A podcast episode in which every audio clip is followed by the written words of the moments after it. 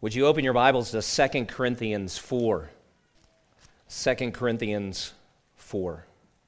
I mentioned this at the outset of the service, but I, I really have felt God's leading this week to lay aside the next message in Genesis, which would have been Jacob. And maybe we'll come back to that after Palm Sunday and Good Friday and our resurrection celebration on April 9th. But I, I think we need to spend time this morning looking into God's Word at what He says about our present suffering. You know, there's always a measure of suffering in a church family. How could there not be? We're human beings. And humanity suffers in many different ways. But it does seem to a number of us that there's a greater weight at this moment that gospel hope is carrying than what might be normal. Even as I look around this morning and just rehearse what little I know about the individual stories and some of your families and households, um, I, I feel that weight. And many of you feel it. I was encouraged to hear from two different community group leaders how this past week, as they met, they, they spent extended times in prayer or extended times in just sharing. One of the group leaders even just basically said to the group, All right, let's put it on the table. And another member in that group even said, with gratitude, thanks for opening Pandora's box. Some of you, by nature, share freely, and, and that's good. God created that, created you in that way. Others of you, by nature, hold it in. And while we understand and respect that, I would actually caution you to be careful about how much you just like shove down. Because that suffering is real. And God's intention in the context of a church is that no one carries it alone. At the end of the service, we're actually going to in, invite you to come forward for prayer, and I'll say more about this, but we've we've actually got a prayer team ready to go because some of you came here today just like so weighed down, and maybe you weren't thinking along the lines that you would love for somebody to pray with you, but you're going to have that opportunity at the end. And that opportunity is always present. So I hope you'll be thinking about that and preparing for it. It's a privilege to pray for one another, it's something that we can do. So while there's always a measure of suffering in a church, there are seasons where it seems a little more pronounced, a little weightier. And last week, when Matt asked for a show of hands of how many of you are dealing with something that would fall into this category, it, you know, Matt said hands went up all over the room. And I suspect that even some of you who didn't raise your hand could have because you're carrying a heavy weight on your heart or on your soul at this moment. Suffering is common to the church. It's common to the world, though. And, and let's not lose sight of the fact that suffering is common to the religious and the non religious alike. Uh, there's no group that gets an exemption from this. The difference for the followers of Jesus, though, is though, though we don't get an immunity card, you know, that frees us from suffering, we suffer uh, for a different purpose, and I would even say to a different end than certainly a non religious person or even those who are religious but don't follow Jesus Christ. You say, why would you say that, Danny? Well, I want you to look at 2 Corinthians 4. We're actually going to read the whole chapter. It, I timed it out this morning. It's 2 minutes and 45 seconds. How about that? Or thereabouts. So it's not a long chapter, and it's densely packed, and we're not going to have time to cover all 18 verses of this, but I want you to hear it uh, in, a, in a fuller expression. We're actually going to begin to focus on verse 7 and following. But we'll back up to verse 1. You follow along as I read 2 Corinthians 4. The Apostle Paul writes, Therefore, having this ministry by the mercy of God, we do not lose heart. But we have renounced disgraceful, underhanded ways. We refuse to practice cunning or to tamper with God's word, but by the open statement of the truth, we would commend ourselves to everyone's conscience in the sight of God. And even if our gospel is veiled, it is veiled only to those who are perishing. In their case, the God of this world has blinded the minds of the unbelievers to keep them from seeing the light of the gospel of the glory of Christ, who is the image of God. For what we proclaim is not ourselves, but Jesus Christ as Lord, with ourselves as your servants for Jesus' sake. For God, who said, Let light shine out of darkness, has shone in our hearts to give the light of the knowledge of the glory of God in the face of Jesus Christ. But we have this treasure in jars of clay to show that the surpassing power belongs to God and not to us. We are afflicted in every way, but not crushed perplexed, but not driven to despair, persecuted, but not forsaken, struck down, but not destroyed, always carrying in the body the death of Jesus, so that the life of Jesus may also be manifested in our bodies. For we who live are always being given over to death for Jesus' sake, so that the life of Jesus also may be manifested in our mortal flesh. So death is at work in us, but life in you. Since we have the same spirit of faith, according to what has been written, I believed and so I spoke, we also believe, and so we also speak, knowing that he who raised the Lord Jesus will raise us also with Jesus and bring us with you into his presence. For it is all for your sake, so that as grace extends to more and more people, it may increase thanksgiving to the glory of God. So we do not lose heart. Though our outer nature is wasting away, our inner nature is being renewed day by day. For this slight momentary affliction is preparing for us an eternal weight of glory beyond all comparison, as we look not to the things that are seen, but to the things that are unseen. For the things that are seen are transient, but the things that are unseen are eternal. This is God's word. Let's pray together. Father, by your word, give us light that we may see. Give us strength that we may believe. And give us grace that we may persevere. We ask this for the glory of your name, for the joy of your Son, for the honor of the Spirit and for the good of the church. In Jesus' name, amen. Now go back to verse 7 with me, please. There's a little point of identity that God gives us here at the very outset. We have this treasure in jars of clay. Um, he, he is actually speaking, uh, the treasure has reference to what he just said in the previous verses the knowledge of the glory of God as, as it's revealed in the face of Jesus Christ. You could even say, you know, to make it really simple, the treasure is Christ. It's all that he is in his life, in his death, in his resurrection, in his glorious authority uh, after the ascension, where he's been exalted to the right hand of God. There's a treasure that's been deposited, if you will, in ordinary people. Jars of clay is not a very flattering description in one sense, is it? I, I and it just shows even my own clayness, if you will. I actually had a little four inch terracotta pot sitting on the corner of my desk that I was going to pull out at this particular moment. The closest thing I could find here in the church building this morning was, was this really great gospel hope mug. Um, and you who are guests, uh, that will be your gift if you go to that table in the lobby. The little four inch terracotta pot, though, is even less valuable than that coffee mug if you were to just put a price on it.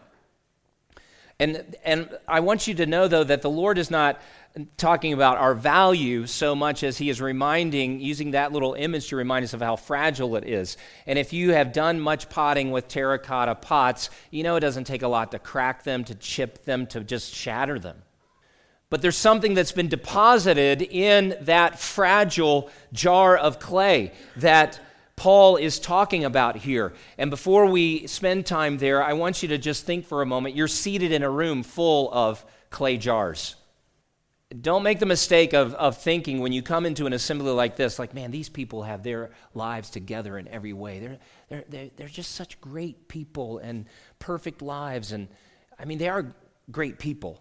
I love Gospel Hope, but don't make the mistake of thinking that somehow you're the only one who is cracked or chipped or flawed or imperfect. You're in a room full of clay jars. Humanity, really, could be described as jars of clay. By nature, we are vulnerable. We're vulnerable and weak, vulnerable to disease and discouragement. We're vulnerable to all kinds of threats financially, economically, emotionally, relationally. Humanity is made of clay. But there's something here that Paul is drawing our attention to that there's a treasure that's been deposited in the jars of clay. We know that ultimately is Christ and what he has done. But notice what he says next. We have this treasure in jars of clay to show something. And the first part of that is to show that the surpassing power in our lives belongs to God and not to us. Now, that's a very different perspective because most of humanity is seeking to demonstrate its own power, to demonstrate its own worth, its value. And so you know people like this that every time you're around them, they tell you their latest set of accomplishments or their latest set of goals that they are seeking to achieve. And there are all kinds of self help books on the shelves that you could check out from the local library, that you could purchase online or even at Barnes and Noble. Why? Because we pride ourselves in thinking that we are powerful people, but not so the followers of Christ. Divine power has been deposited in fragile vessels like us for the purpose that God would show the surpassing power that belongs to Him. And He uses a term here that if you were to, if, if you were literally transliterate it, uh, from the Greek into the English, you'd get the word hyperbole. Now, that's come to mean an exaggeration. You know, and we use hyperbole all the time. We use it like this I'm so hungry I could eat a horse. Mm, probably not. But it's okay. We know what we mean, and we don't take one another literally. Well, Paul's not using hyperbole to make an exaggeration like that. He's actually using a term to say that this power of God, this divine power that really does reside in his people, just it, it abounds beyond what could be expressed. It's abundant. Now, how does God show this surpassing power? Look at verse 8. There are four terms that Paul pushes to the forefront of this discussion, and they stand in contrast to four other terms. So, as we work through this passage, pay attention. But the first thing he notes is that we are afflicted. And this is a word that means we are pressed, pressed together. There, there's compression that's happening on the soul or pressure that is happening within the heart. This dear congregation is pressed in just about every way imaginable at the moment. And just even in the last several weeks, there have been the, the deaths of loved ones. There are multiple families that are dealing with disease and sickness. There are situations of disability. There have been pregnancy complications and miscarriages, unexpected job losses, ongoing job searches that have gone way too long, job transitions that were unexpected. There have been financial pressures that have come with those particular things. There are, there are always marriage challenges, aren't there? Parenting challenges. There is anxiety and discouragement and despair and sleeplessness. And by the way, those last four that I just mentioned, be encouraged. Paul actually names all four of those in two other places in Second Corinthians. They're the pressures the affliction that just presses your heart, your mind, your soul. But look at what he says, but we've not been crushed. That's where the pressure actually becomes so great that you are shattered and left in a place of true hopelessness. So Paul is saying we're under pressure, but we haven't lost hope. Then he says we're perplexed. The second category here has to do with perplexities. That means to be filled with confusion because we don't understand what's going on. So there's doubt that creeps in. Sometimes there's hesitation. Have you ever have you ever been in a place where you have decision paralysis? You know you got to do something, but you don't know what to do, and you're you're fearful that the consequences of this decision would result in difficulty. But if you go that way, you see some other difficulty, and so you feel paralyzed in that moment because of the confusion. That's what Paul's talking about. He says we're perplexed but we're not driven to despair. That, in a sense, that kind of despair that he's talking about is where you fall apart and you'll never be remedied. Then the third category that he speaks of are persecutions. That is the systematic harassment and attack due to our beliefs. And that is beginning to actually appear. Some of you probably saw the, read the articles or at least the headlines that there have been some hockey players recently who took a, a position that they would not wear a particular jersey that condones lifestyles that the Lord Jesus himself has said it's sin. It will lead to the destruction of your soul. And they stood publicly for that. And now they're called haters, fearmongers. Isn't it interesting that a choice not to wear a certain jersey is looked at as an attack? Paul faced far more than that. This is a man who could point to scars physically and say, Can I tell you about the time I was stoned? Because publicly I said, Jesus Christ is Lord, and he calls everyone here to repent and believe. We haven't even gone that far yet. Will it come? Maybe, probably. I don't know if we live long enough. There are other subtle pressures. Some of you face it in the workplace. You're harassed. Some of you face it at school. You know, you're even wrestling with a point, you, know, you, you feel like you may have made a mistake to carry a, a Bible to school and a stack of books or to, you know, have your phone out and be reading the Word of God during lunch. And somebody else noticed, and now they're just like, they just, they won't let up. They're harassing you. Well, that's a form of persecution because of your faith in Jesus Christ. But look at what Paul says, but we've not been forsaken. That is, we have, God hasn't left us behind. And then he says, we've been struck down there's a, there's a certain kind of violence in this term. It means to be thrown down, to be hurt badly by severe blows. And this could be both of a physical nature or a spiritual or emotional nature. And some of you have taken severe blows. And Paul doesn't say necessarily that it's tied to, you know, proclaiming the gospel or uh, sharing Christ with others. He's just talking about being struck down, taking a beating, if you will. Some of you have been struck down, and you're on your back looking up, going, God, what, what happened? What is this? But Paul says we've not been destroyed. And again, this has to do with irreparable damage. Consider Paul's life and history that, I mean, he came to the brink of death multiple times stoned, shipwrecked, left for dead. I mean, he has quite an impressive resume. So it's, it, it's not a, an easy thing for him necessarily to, to acknowledge, not destroyed. As I was thinking those through those four particular terms where Paul says, not this, not this, not this, not this, I, I began to think, and I'll, I'll just put this out here for your meditation, particularly with a view of Good Friday as it approaches in two weeks. You know, it's actually Jesus who was crushed, crushed for our iniquities. Jesus was driven to despair as he was, in reality, forsaken by God, his Father, on the cross. He cried, My God, my God, why have you forsaken me? And he was destroyed under the weight of God's wrath as the sacrifice for our sin when he died on the cross. He did all of that so people like you and me would have the confident assurance that it will never happen to us. What a Savior. But look at verse 10. Paul goes on. And after he has used, set up these four categories, if you will, or these, these four descriptions of what he and the Corinthians were suffering, what we are suffering at this particular moment, he says, You know, we're always carrying in the body the death of Jesus. Now, that term carry is interesting, and I, I stumbled into something this week that makes it sound too random. Uh, God led me to something. How about that? um, that, that was really a blessing. And one of the authors who had studied this more in depth in his commentary wrote that he believes that Paul is using the imagery of Greco Roman epiphany processions. You say, what is a Greco Roman epiphany procession? Well, think of something like Mardi Gras. It's a big parade.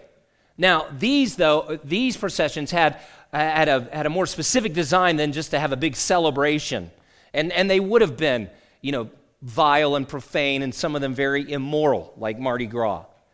Uh, that's not a good thing, by the way. I'm, I'm just saying there were cultural things back then, uh, parades that would be similar. And, and here's the intention of a Greco Roman Epiphany parade the design was to attract future uh, followers of a particular god or goddess that was at the center of their group.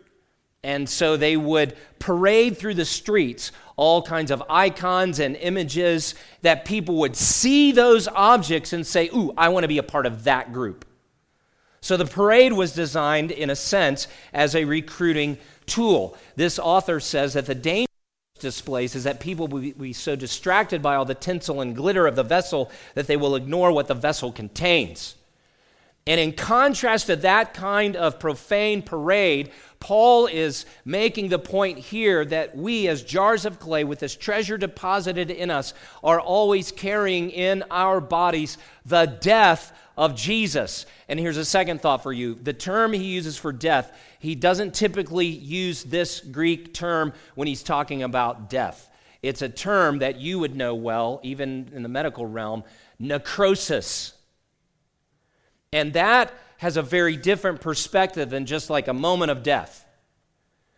Now, necrosis has to do with a, a localized death of living tissue. Gangrene would be an example of that. It's not a pleasant thought.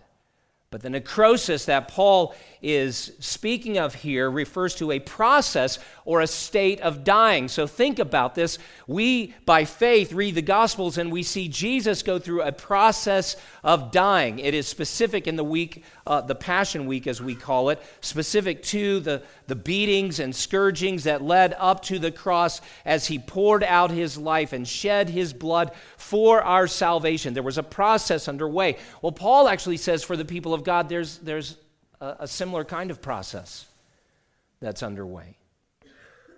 But that brings us to a grand purpose. Look again at verse 10 and pay attention to the little words like so that. This process of dying that is common to all of us for the believer has a purpose, and here it is so that the life of Jesus may also be manifested or revealed in our bodies. Remember, Jesus is the treasure that's been deposited in your little jar of clay. And as you and I go through this process, even of dying, the life of Jesus is revealed. That's what manifested means to become clearly revealed to the senses, to the mind, even to the judgment those who are looking on. Now look at verse 11. For we who live are always being given over to death for Jesus' sake. So that, he reinforces it, says it again, the life of Jesus also may, may be manifested in our mortal flesh. Do you see how he's beginning to draw those strong contrasting terms of life and death, a, a, process of dying, and yet there's this life of Christ that is being manifested. Beloved, God is revealing something eternally important through our weakness and through our suffering. He's revealing to us the value of Christ, He's also revealing it to other people. Another author writes that the hardships that Paul lists in his catalog have, as it were, caused cracks in him as an earthen vessel, but the vessel itself remains intact. And I love this. Listen to this next line. The vessel is held together by the power of divine adhesive, and the light that shines through these cracks is none other than the light of the life of Jesus. That's what makes your suffering as a follower of Jesus different from the secularist or the atheist or the agnostic or even the Hindu or the Buddhist, or we could name a, a, variety of religious people in the world. The presence of Christ is not dwelling in them, the light of Christ is not emerging through those cracks of their suffering. But look at the result.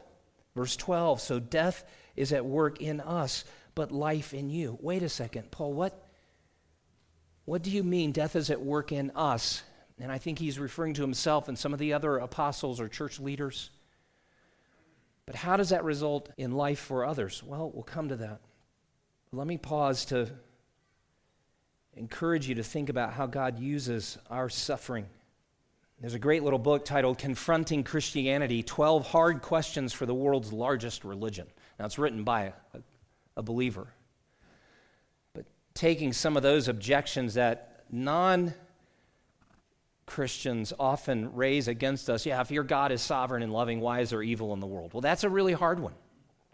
I'll admit that. But the author, Rebecca McLaughlin,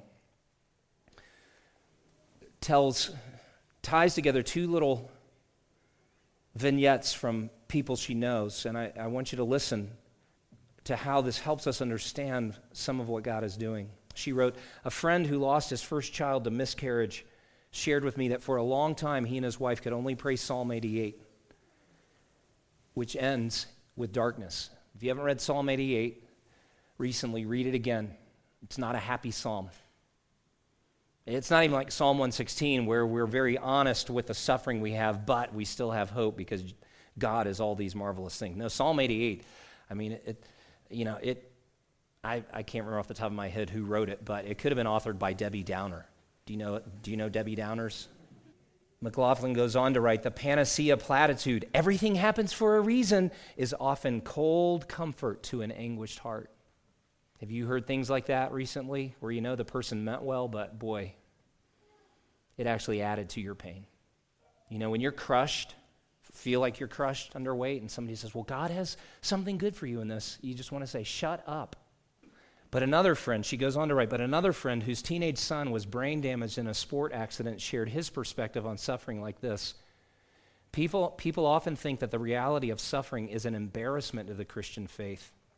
But I think suffering is the greatest apologetic for Christianity there is. I think that's in part what Paul is saying here. Your suffering is not meaningless. It didn't happen to you just because you were in the wrong place at the wrong time or you were unlucky. But the God you serve has incomprehensible purposes at work, but he's, at, he's telling us at least some of them right here. And we, first of all, accept the fact that we're clay. Clay and the weakness of our lives, and then the suffering, the pressure that, that creates even some of those cracks, becomes a powerful platform on which we proclaim Christ. You know, I'm also aware that when you're suffering, you're not typically aware that God is displaying his surpassing power, but he is because he, in, he is intent on revealing the eternal treasure that he's placed in you, and that is Christ. Well, that does lead us to the second point. We're not only displaying the treasure that is Christ, we are actually proclaiming, using these moments of suffering as an opportunity to proclaim our hope ultimately in the resurrection of Christ. Look at verse 13. Paul writes, Since we have the same spirit of faith according to what has been written, I believed and so I spoke. Now, pause right there. He's actually quoting Psalm 116 verse 10, where David, who we believe at Psalm 116, says, I believed even as I spoke, I'm suffering. And, and that's not a contradiction, and that's not whistling in the dark. No, it's in that very moment where the value of our faith emerges and we recognize it. And Paul now says, since we have the same spirit of faith that the psalmist did, David, if he wrote it, we also believe and so we speak. You see you see what he's saying? Yes we're suffering but because we have the same faith that david had a thousand years ago at paul's day and here we are 2000 years beyond paul we can we can kind of you know hitch our wagon to this train so to speak and go yep same faith that david had same faith that paul had we suffer, share so many things in common. If you read through Psalm 116, he's describing the snares of death have encompassed me, the pangs of the grave laid hold on me. I suffered distress and anguish. I was brought, brought low. I'm greatly afflicted. I was alarmed. But we too can say when we experience those things because of our belief, that's the very moment to speak. And what do we speak? Well, the point is not just to say, I'm suffering, life is terrible you know, poor me, poor me. No, we go beyond that. Look at what Paul directs us to.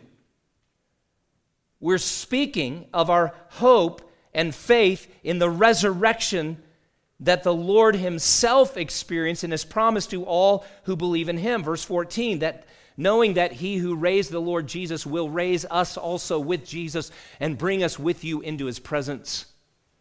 You see, believers use their suffering as a platform to speak. And, and God have mercy on us if all we ever talk about is how hard our life is. We can be honest about those things, but at the same time, we have to, we have to move through that and, and make sure that we are not, as Paul said earlier uh, in the chapter, what we proclaim is not ourselves, but Jesus Christ. And you know, when you're suffering, it, it is some comfort. There is some consolation when you say, My life is terrible, I'm really hurting, and someone goes, Oh, let me give you a hug. And that's not wrong in and of itself, but believers must come to that place of saying, you know, we share a, a, the same spirit that all suffering saints uh, before us have experienced, and all who come after us will, will also experience. And so we, because we believe, we also speak. We have shared with you a little bit of, about our journey with Kristen's cancer. Uh, we did get some difficult news while we were away that there's another spot an area of concern, as they call it, that kind of sanitizes it, right? There's an important PET scan a week from tomorrow. They're going to take a really expensive picture of her from head to toe because we want to know okay, if it's, if it's in her, where is it? And the concern is that it actually has um, appeared in the sternum, in the bone. That's not good. So we continue to pray and trust the Lord in all of this. But I'm going to tell you when we got the call, talk to the doctor, I was ticked. Pastors are supposed to be full of faith, right? Well, I was full of anger at that moment because I felt like, okay, Lord, we, we've trusted you. We've prayed for healing. You haven't like wiped this stuff out yet. We're on this, we're on this road of treatment that's got enough, you know, bumps and discomfort with us. But here, I felt like we were just minding our own business, so to speak, moving through an intersection, and we got T-boned. And so now the course, we're not on that road anymore. Now we're on this course, and, you know, we got a flat tire and a bashed in door, and I can hardly see out of this windshield in front of me now. And I'm like, God, what are you doing? He's actually doing the very thing he's saying in 2 Corinthians 4 he's doing. And he sweetly confirmed that. Kristen's second brother, Greg, texted her last week. And we were able to spend just a little bit of time with Greg and his wife and one of their grandkids. He texted Kristen and said, I was telling your story today at work and was able to witness to them with it. I told them how a godly woman can handle something like cancer and why. I'm going to tell you right now, neither Kristen nor I feel like we're very godly at some of these moments. But when Kristen read that text to me, I'm like, there it is. How kind is God to shine the light of Jesus through the cracks of the jar? Even when all you can be aware of is my jar is falling apart. God is redeeming, using our suffering in ways we cannot see. We're not going to stop praying for her healing, of course, but we're also going to be careful to pray, Lord, let the treasure that is Jesus, let the light that is Jesus be revealed. Believers use their suffering as a platform to speak. And believers know that God uses the proclamation of this faith to extend his grace. Look at verse 15. Paul says, It's all for your sake. Really? Yeah, the suffering is all for your sake, Corinthians. Some of them are knuckleheads. Like if you read the if you read 1 Corinthians and then 2 Corinthians, man, he is dealing with a boatload of sin that these people won't repent of. There's all kinds of pride and arrogance. And you know, I think most of us would say, we are done with these people. Paul is not, and he's actually acknowledging that his suffering has, is a significant tool in God's hand to, to bring these people to a place of newfound faith and a powerful experience of grace. Look at the text. It's all for your sake, so that as grace extends to more and more people, it may increase thanksgiving to the glory of God. Well, the question is who is giving the thanks? Well, in short, it's the people who didn't have faith in Jesus Christ prior to watching a bunch of his followers suffer and deal with that suffering in a totally different way, where they're people of faith, they're people of hope, even to the point that they're dying.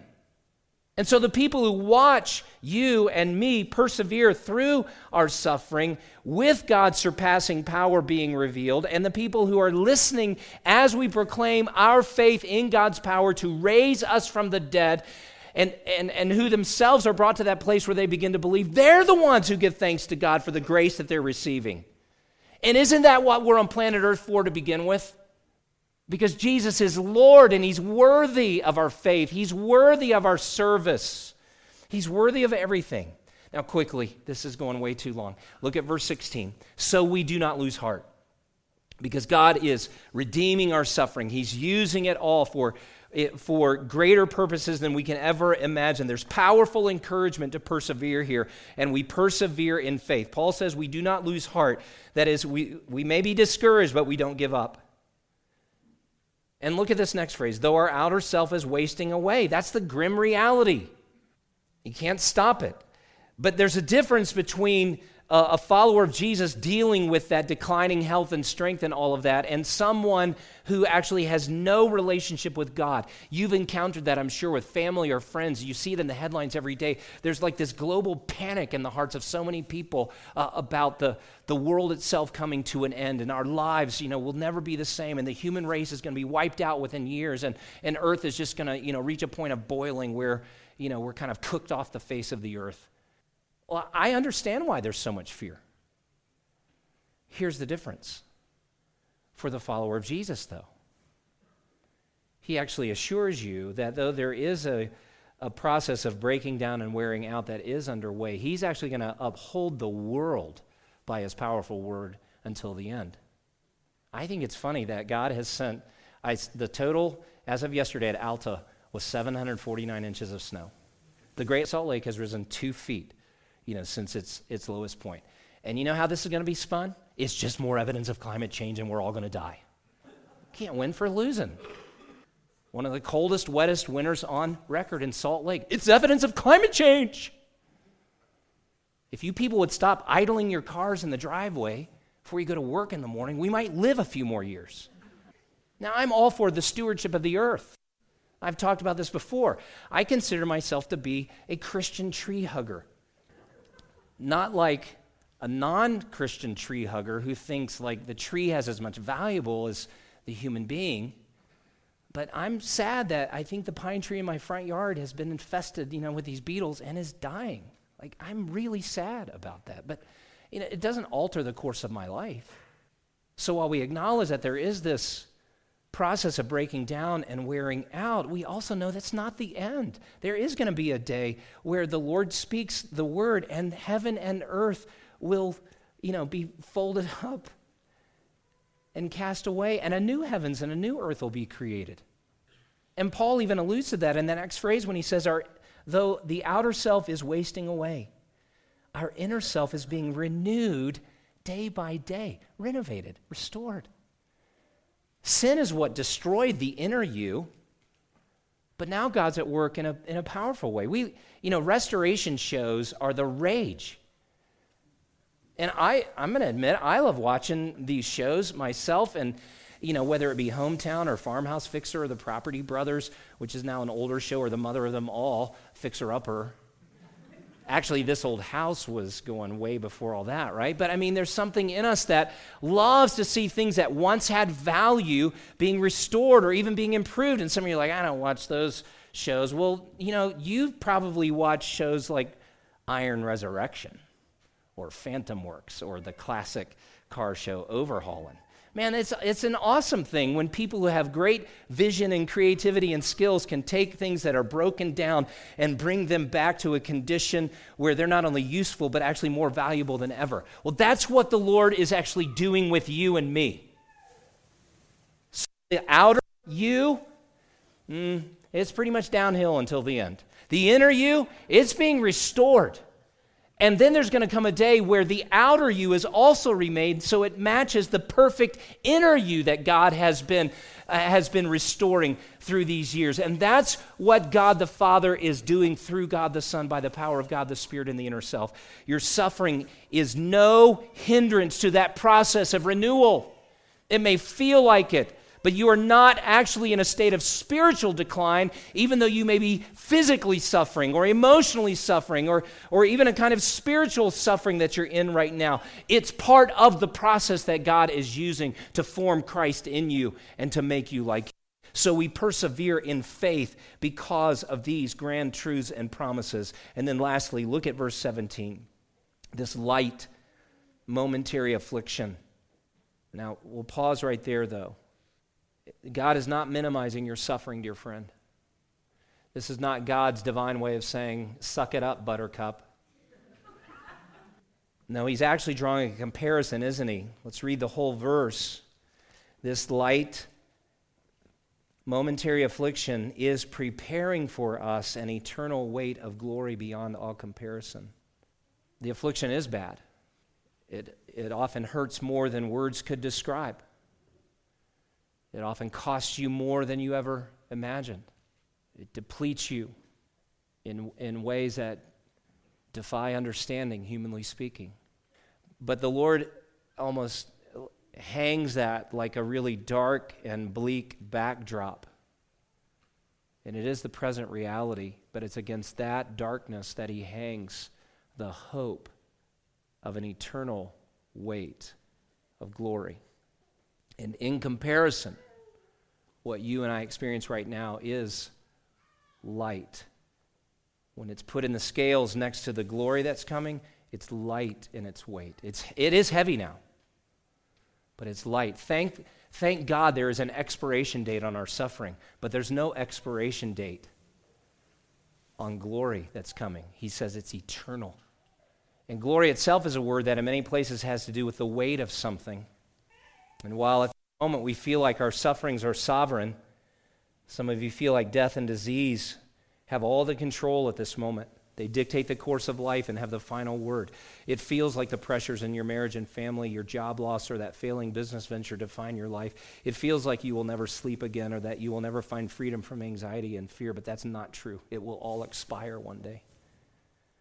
And God is actually using all of that to prepare something for us. And, and He says, as I've described, it's an eternal weight of glory. Let's think about glory in conclusion here. Glory has to do with honor, praise, even applause. Glory is a term that's used of kings in their splendor and majesty. It's used of clothing that is spectacular beyond words. It's used of vast sums of wealth and treasure whose value is beyond appraisal. It's used of light that is so spectacular that it blinds and amazes. And it's used of Jesus himself, who is the radiant glory of the invisible God. But what Paul is speaking of here and what will what will come to pass one day is that the God of glory himself will honor you. Like it's not just you're going to see glory, but that there will be glory for you, dear friend, because you have suffered in this life. Honor, and could I even put it this way? Applause from the Lord of glory himself, because in faith and in sweet, humble hope and trust, you lived a life that said, I'm more than the sum total of my clay atoms. I'm so fragile and vulnerable, and I'm more than the suffering that seemed like it defined all that I was in those few brief years. There was a treasure deposited in me, and that treasure is Jesus. And somehow God took the brokenness of my life and let the light of Christ shine through it and brought me to this place where now I see Him in His glory, and somehow it staggers the mind, it boggles the imagination. God Himself gives glory to you. What glory awaits. There's a weight of rest coming that will swallow up the pain of your restlessness now. There's a weight of peace coming that will make your fears and anxieties right now seem like dust in the balance. And there's a weight of glory coming. So, what do we do? Well, verse 18 tells us as we look not to the things that are seen, but to the things that are unseen. That's Abraham, right? Matt touched on this last week. The people of faith have always been looking for things that these eyes can't see. There's a God in heaven that we have not seen that is real. There's a city whose builder and maker is God that we've not seen with these eyes, but we're living for Him and we're living for it. Your suffering doesn't have the last word because your suffering is not sovereign. Jesus is Lord.